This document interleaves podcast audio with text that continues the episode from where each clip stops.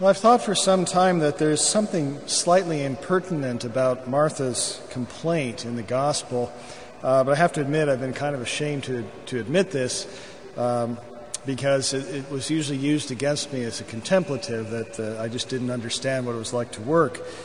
Uh, but I guess my concern goes something like this.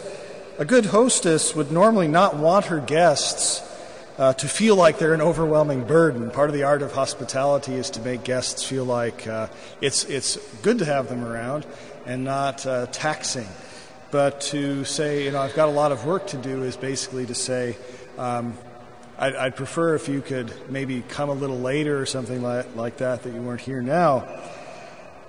Abraham demonstrates for us that the duties of hospitality can be quite steep sometimes, so I'm, I'm not trying to minimize that in any way. But it's not exactly gracious to point that out to the guests uh, in, in some overt way. In fact, it's always sounded to me like a sideways rebuke of the Lord himself. Uh, because what Martha is saying, in essence, is that her work is more important than his conversation with Mary. Uh, this September, a couple months from now, I'm going to be interviewed a second time on Relevant Radio. And the topic will be prayer this time. And one question, I know the questions I'm going to get already, so I have plenty of time to prepare, I guess. Uh, this is a question I often get outside of radio interviews. What advice do you give people today who want to pray, but in our hectic world can't find the time? And unfortunately, I haven't found a really good answer for this, because oftentimes the person who asks this question, after a little bit of probing, uh, we discover that the person doesn't really want to pray, and the, the hectic pace of modern life is a kind of an excuse for it. Work is a noble-sounding excuse for not praying. Uh, many of us, and, and not all I realize, and certainly this may not apply to many people who are here, uh, but many modern people have times for all kinds of activities. Uh, the average American, again I realize that this probably doesn't count most of us here, watches four hours of television every day.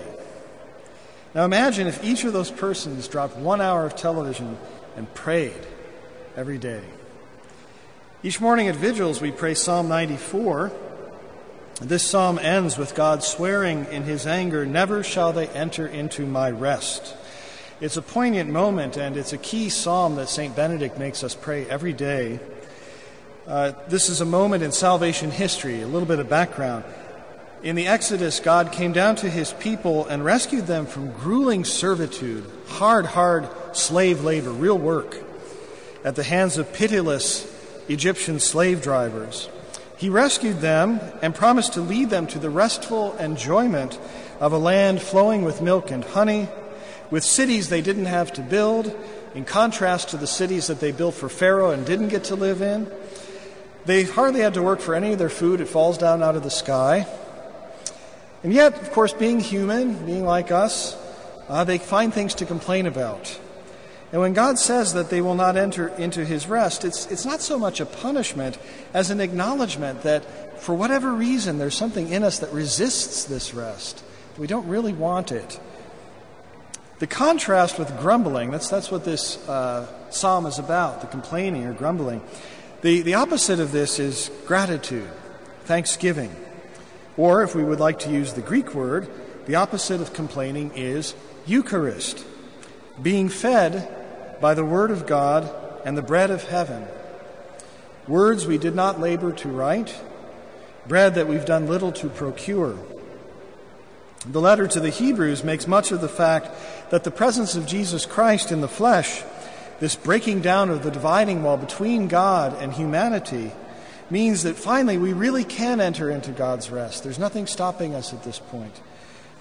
This rest was something that the ancient world really pined for, uh, and only the very, very few ever tasted.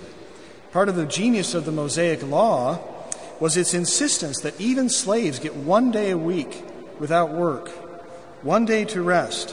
And the rest that we're talking about is not merely collapse after being brutalized by, by servitude. Uh, it was, to use Aristotle's words, contemplation, or in the words of the book of Sirach, Rest is about meditating on the words of the Most High. This rest, this Sabbath, is recreative, it is restorative, generative, creative. This is what we're really aiming for. This is what we're made for. Enjoyment of our work, enjoyment of each other, enjoyment of God. To be at rest and to not have to worry anymore, or at least for a time. This Sabbath rest, in theory, is available to all of us whose food is the will of the Father. Any of us who would take the time to sit at the feet of the Lord. It's not just restricted to us in the cloister. And of course, this doesn't mean that there's no work to be done, but that work is not the end. The, the end of work is to provide for enjoyment. That work finally finds its full human measure and meaning in the Sabbath, in our rest with each other and with God. So there's a very serious sense in which leisure actually comes first, in the sense that the final cause, the goal, comes first. And this idea of leisure, I, I need to emphasize, is different than entertainment. In Psalm one, King David contrasts two ways, the way of the wicked and the way of the just. Uh, we hear a, sim- a similar kind of theme in the psalm that we heard today and the response. Uh, both the way of the just and the way of the wicked end in a kind of fixity or apparent restful state, as it were. But the wicked way degenerates from walking in the paths of the wicked to lingering in the way of sinners to sitting in the company of scorners. Uh, I was thinking, uh, this is my experience of a lot of social media today, sort of sitting at my keyboard in the company of scorners, always finding something wrong with the world. This is paralysis. This is not rest. The just one, by contrast, is also fixed, okay? But he or she is fixed by being rooted, planted, by flowing waters, irrigated by the Word of God, so that he or she blossoms and bears fruit, enjoys life.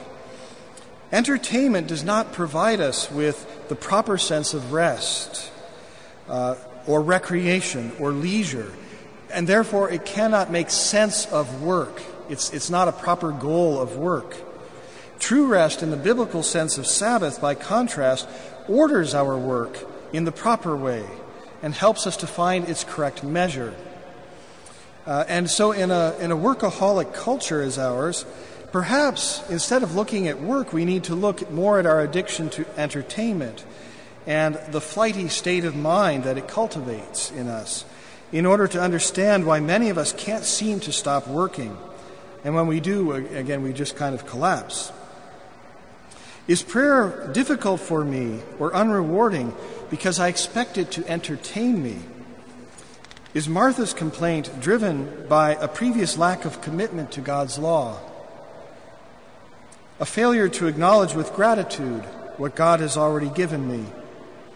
And so in our Eucharist, our Thanksgiving today, where we enter into God's rest and we get a foretaste of what heaven really will be like, eternal rest, perhaps we can ask ourselves whether we take the time sufficiently to be grateful to God and listen to Him and let Him provide for us.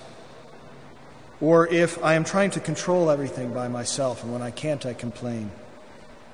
And so today, when we hear God's voice, let us not harden our hearts, and let us not fault those who do take the time to sit at the Lord's feet. Rather, let us ourselves enter into His rest.